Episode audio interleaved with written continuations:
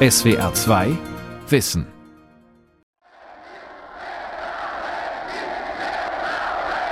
Der 24. August 1991 ist ein besonderer Tag für die Ukraine. Auf dem Maidan, dem zentralen Platz der Hauptstadt Kiew, fordert die Menge Niezalezhnist, Unabhängigkeit, wie in diesem YouTube-Video zu hören. Zeitgleich verkündet das Parlament, das Territorium der Ukraine ist unteilbar und unverletzlich. Von nun an gelten auf dem Territorium der Ukraine nur die Verfassung und die Gesetze der Ukraine. Doch eine Staatsgründung erledigt sich nicht über Nacht. Fachleute aus Politik und Wissenschaft prophezeien der Ukraine schwere Zeiten. Die von Teilen der Gesellschaft angestrebte Integration in die Europäische Union geht in den folgenden Jahren nur mühsam voran. Seit 2014 führen von Russland unterstützte Separatisten an der ukrainischen Ostgrenze Krieg. Im März 2014 annektiert Russland die Halbinsel Krim. Völkerrechtswidrig und ohne Rücksicht auf internationale Proteste. Am 11. Juli 2021 droht Wladimir Putin dem Land in einem Artikel. Nie werden wir es zulassen, dass unser historisches Territorium und die dort lebenden uns nahen Menschen gegen Russland eingesetzt werden. Und allen, die etwas dergleichen unternehmen, möchte ich sagen, auf diese Weise werdet ihr euer eigenes Land zerstören. Ukraine, zerrissen zwischen der EU und Russland von Christiane Seiler. If you look back, you could find already in the 19th century very clever people, let's say activists of Ukrainian movement, who would say, our main problem is our Schon im 19. Jahrhundert haben kluge Leute, ukrainische Aktivisten gesagt, unser Hauptproblem ist unsere anarchistische Nation. Diese mangelnde Ordnung, unsere Lust am Streit. Unglaublich, das wurde in einem ganz anderen Kontext geschrieben, damals noch im Zarenreich. Aber diese Zitate wirken manchmal wie die Beschreibung unserer heutigen Konflikte. Andrei Podnov hat an der Europa-Universität Viadrina in Frankfurt-Oder eine Professur für Entangled History of Ukraine, auf Deutsch Verflechtungsgeschichte der Ukraine. An einem Dienstagvormittag, kurz vor dem Unabhängigkeitstag in der ukrainischen Hauptstadt Kiew, lässt sich gut sehen, was Andrei Potnov meint. Am Parlament der Rada wehen die blau-gelbe ukrainische und die EU-Flagge. Davor formiert sich eine Prozession hunderter orthodoxer Christinnen und Christen.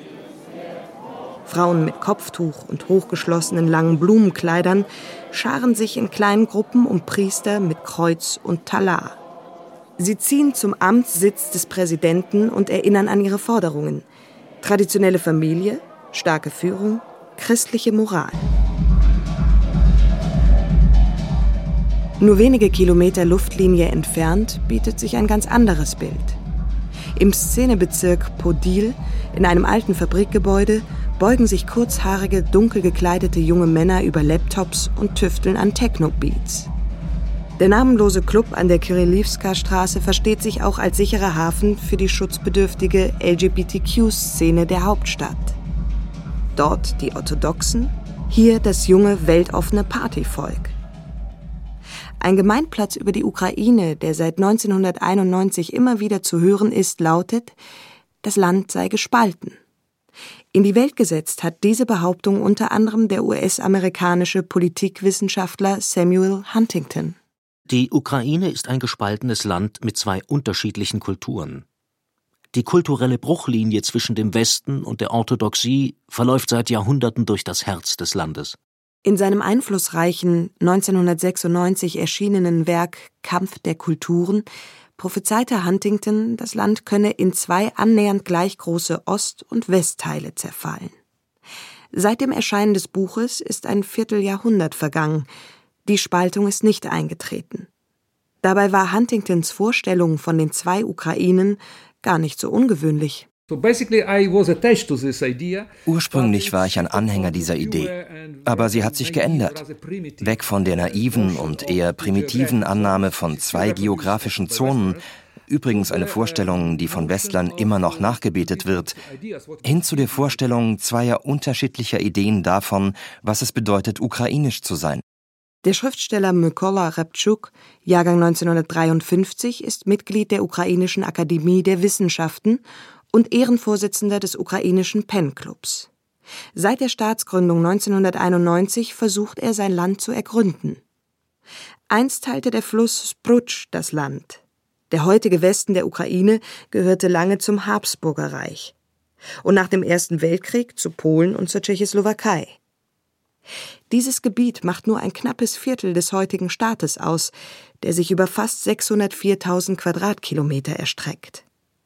Östlich der Sprutsch beginnt die Zentralukraine. Doch die simple Einteilung in Osten und Westen lässt Mikola Reptschuk nicht gelten. In den Jahrzehnten nach der Unabhängigkeit habe sich die Einstellung der Ukrainer zu ihrem Land verändert, meint der Schriftsteller. Main explanation today of these two Ukraines is not so much about regions or language or ethnicity. Heute erkläre ich die zwei Ukrainen so. Es geht weniger um Regionen oder Sprachen, sondern vielmehr um ein Wertesystem. Das ist es, was die Menschen entzweit. Einige haben das sowjetische Wertesystem, diesen Paternalismus, internalisiert, andere weniger, oder sie versuchen gerade das loszuwerden. Das ist der Hauptunterschied. Besser ausgebildete, jüngere, wohlhabendere Menschen sind eher pro-ukrainisch und westlich orientiert. Das ist eine klare Tendenz.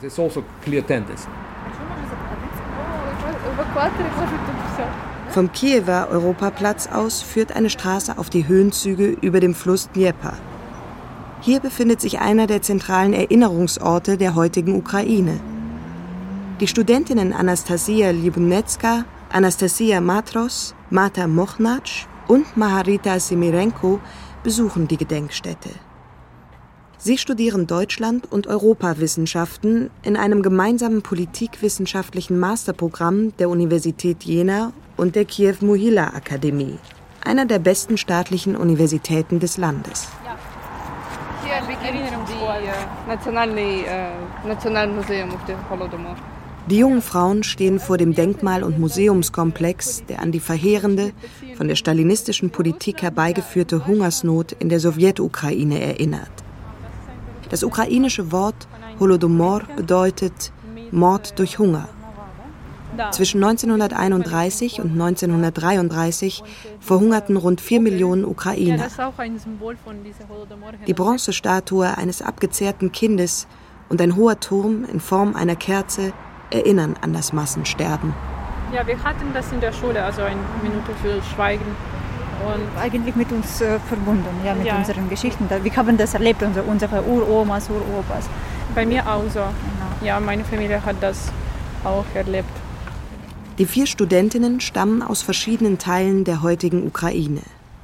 Der Holodomor ist für sie ein verbindendes historisches Ereignis.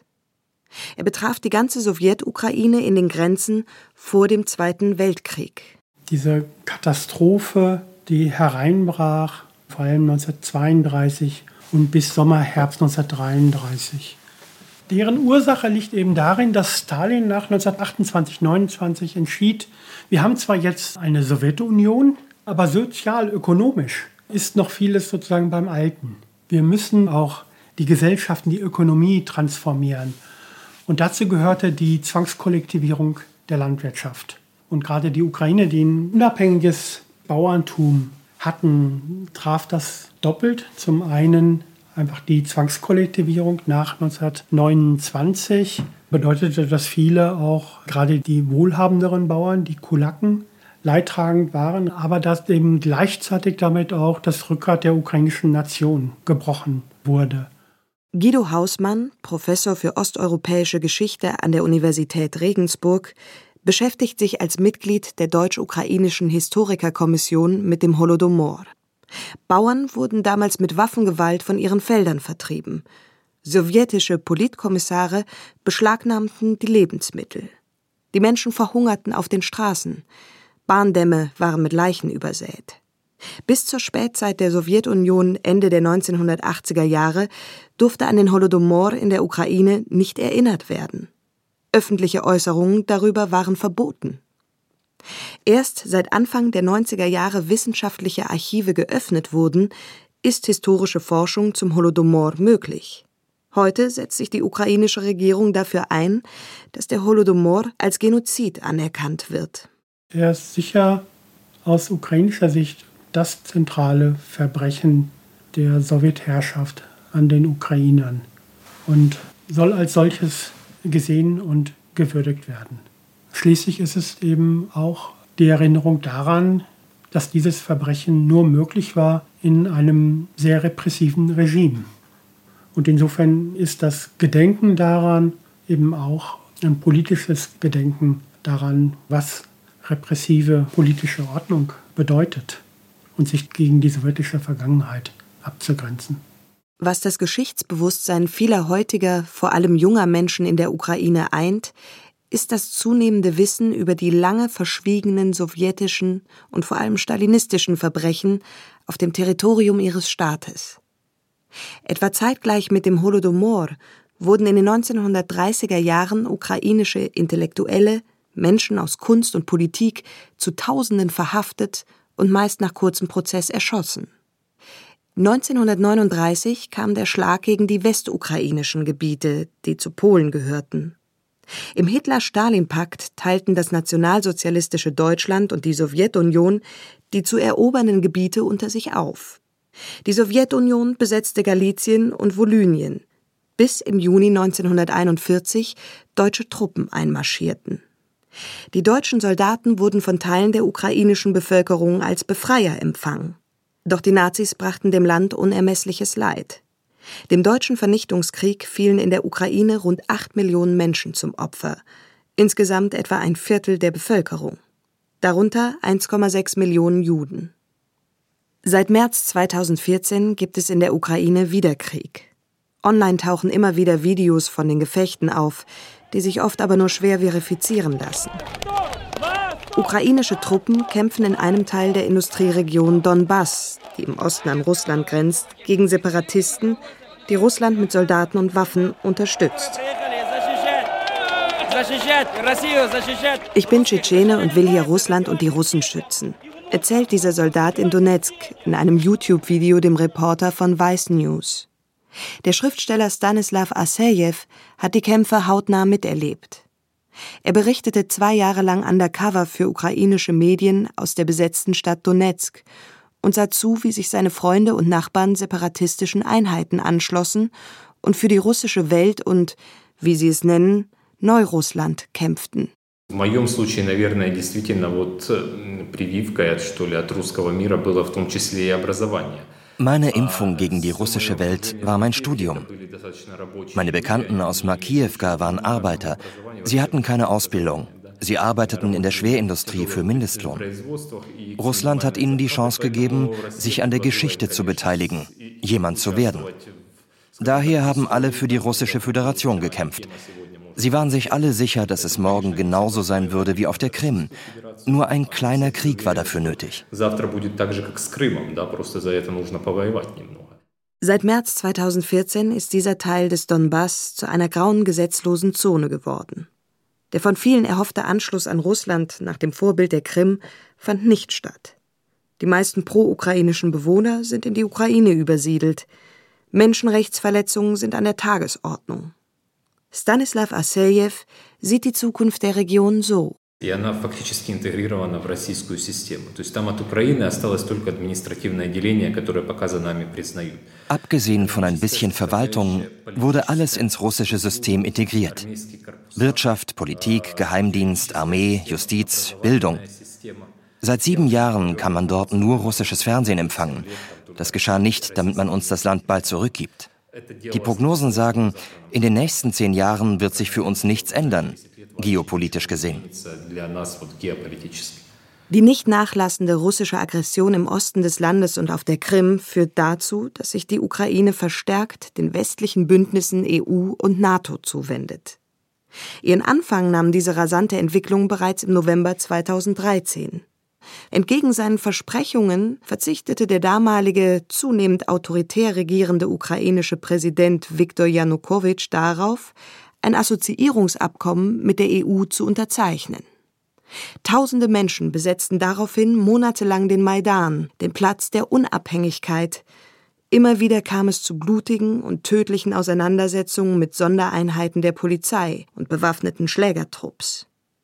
Auch Studentinnen wie Anastasia und ihre Freundinnen, damals noch Teenager, beteiligten sich an den Demonstrationen. Institutska also es war äh, bevor Maidan, das war die ganze Straße als Institutska genannt. Nach dem Maidan die, dieses Teil, auf den äh, Menschen äh, erschossen werden, es war als und das heißt Helden der Nebesna Sotnia. Ja, Helden. Und Nebesna Sotnia, das ist die 100 Menschen, die im Himmel sind. Also sie, sie wurden getötet und das heißt Nebesna Sotnia, Himmel 100, Himmel 100. Der Euromaidan, in der Ukraine auch Revolution der Würde genannt, hat die Studentinnen geprägt. In vieler Hinsicht erreichte der Euromaidan seine Ziele – unter großen Opfern trieb er Ende Februar 2014 den korrupten Präsidenten und weitere Politiker in die Flucht. Drei Monate später wählten die Ukrainer eine neue Regierung. Seit 2017 dürfen Menschen aus der Ukraine als Touristen ohne Visum in den Schengen-Raum einreisen. Umgekehrt gilt diese Visafreiheit bereits seit 2005. Vieles aber wurde bisher nicht verwirklicht, darunter eine Justizreform. Und es ist nicht gelungen, die Macht der reichen Oligarchen im Land einzudämmen. Nach wie vor üben sie großen Einfluss auf Politik und Gesellschaft aus. Zu den kritischen Stimmen in der Ukraine gehört die Publizistin und Verlegerin Katharina Mischenko. Sie wendet sich gegen patriotische Symbolpolitik und erinnert daran, dass es beim Maidan, der sich gegen eine korrupte, autoritäre Kleptokratie richtete, auch um soziale Forderungen ging. Bei uns äh, wird oft über Maidan als Revolution der Würde gesprochen. Und für mich beginnt Würde mit diesen ganz basischen Sachen, die nicht da sind für alle. Und äh, solange wir das nicht haben, ist keine Würde da. Nicht nationale Identität, sondern Gesundheitswesen, Zugänglichkeit, soziale Gerechtigkeit, das ist doch alles, was die Menschen jeden Tag beschäftigt. Und es muss einfach für alle da sein. Und dann ist es auch eine Basis, die, die auch verbindet. Anders als in den ehemaligen Sowjetrepubliken Russland und Belarus gibt es in der Ukraine eine vielfältige Zivilgesellschaft. Die meisten ukrainischen NGOs erhalten Unterstützung von westlichen Organisationen oder Stiftungen. Eine davon ist das Zentrum Inside, das sich für die Rechte von LGBTQ-Menschen einsetzt. Beim Betreten des Hofes fallen zwei muskulöse Sicherheitsmänner auf. Erst vor wenigen Tagen sind Randalierer auf das Gelände eingedrungen. Olena Shevchenko leitet das Zentrum. Sofia Lapina arbeitet beim Technoclub auf der Kyrillivska. Die beiden Frauen kämpfen seit vielen Jahren für die Rechte der LGBTQ-Community in der Ukraine, die jährlich stattfindende Pride Parade werde von der Polizei geschützt, erzählen sie. Aber auch nur der Umzug. Danach seien die Menschen wieder auf sich allein gestellt und müssten zu Hause Schutz suchen. And of course, uh, from that perspective, police uh, do some of the work once a year. But what happened afterwards? Go home, uh, like close your door and uh, feeling safe. So that's uh, that's not celebration as in Europe, you know. You you, you walk in in fear. You uh, live in this place of March in fear, and after you still need to get home somehow and uh, to be like uh, not attacked of radicals.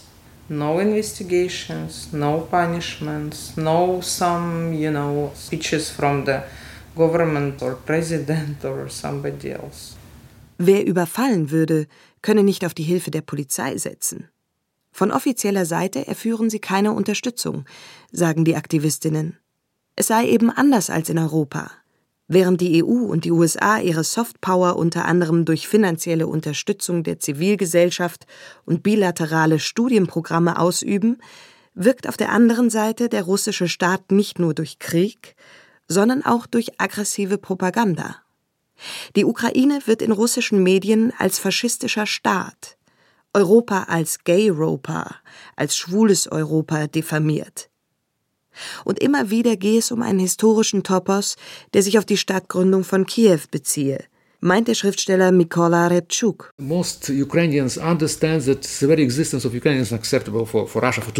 Die meisten Ukrainer verstehen, dass die Existenz des Staates Ukraine für das heutige Russland nicht akzeptabel ist.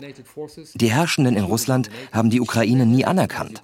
Sie haben diese mythische Vorstellung von Großrussland, von Kiew als der Wiege der russischen Zivilisation.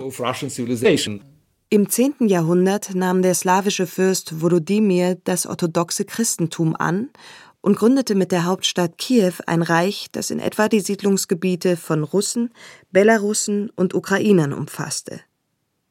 Noch heute ist die Frage, ob Russen oder Ukrainer das legitime Erbe dieses mittelalterlichen Reiches angetreten haben, ein Streitpunkt und wird je nach nationaler Ausrichtung zu Propagandazwecken eingesetzt. So betont etwa der russische Präsident Wladimir Putin häufig, dass Russen und Ukrainer eigentlich ein Volk seien. Er spricht den Ukrainern das Recht auf einen eigenen, von Russland unabhängigen Staat ab. So erst wieder in einem Artikel vom 11. Juli 2021, der unter dem Titel über die historische Einheit der Russen und Ukrainer auf der Homepage der russischen Regierung erschienen ist. In dem Text erklärt Putin ukrainische Beziehungen zum Westen zum antirussischen Projekt. Bittere Ironie, ausgerechnet Putin, der in Russland kritische Stimmen systematisch zum Schweigen bringt, schwingt sich zum Fürsprecher vermeintlich unterdrückter prorussischer Kräfte auf. Für viele Menschen in der Ukraine ist das antirussische Projekt inakzeptabel. Es gibt Millionen von ihnen. Aber sie dürfen sich nicht frei äußern. Sie haben nicht das Recht, ihren Standpunkt zu verteidigen. Sie werden eingeschüchtert und in den Untergrund gedrängt. In der frühen Sowjetunion wurde die Dominanz der russischen Kultur zunächst als imperialistisch abgelehnt. Der Staat förderte die ukrainische Kultur und Sprache. Bis das Sowjetreich ab Ende der 1920er Jahre selbst zunehmend imperiale Züge annahm. Viele ukrainische Historikerinnen und Historiker betrachten die Geschichte der heutigen Ukraine daher unter postkolonialen Vorzeichen. Ihre These Die Ukraine ist damit beschäftigt, sich aus der sowjetischen und russischen Hegemonie zu lösen. Immer wieder geht es dabei um die Sprachenfrage, die zwischen der Ukraine und Russland heftig umstritten ist. Aus russisch-nationalistischer Sicht ist das Ukrainische ein Dialekt des Russischen und eine minderwertige Bauernsprache. Der Ethnologe und Linguist Volodymyr Kulik Traditionell war das Russische die Sprache der Macht. Wie in allen Imperien, die Sprache des Imperiums ist die Sprache der Macht. Alle, die sozial aufsteigen wollten, lernten diese Sprache und nahmen sie an, wie in allen Imperien. Aber weiter unten gab es immer Leute, die an ihrer Muttersprache festhielten, wegen ihrer Identität und aus Solidarität, nicht aus Machterwägungen heraus. Zu Zeiten des Imperiums, des russischen wie des sowjetischen, ergab sich daraus eine zerbrechliche Dynamik.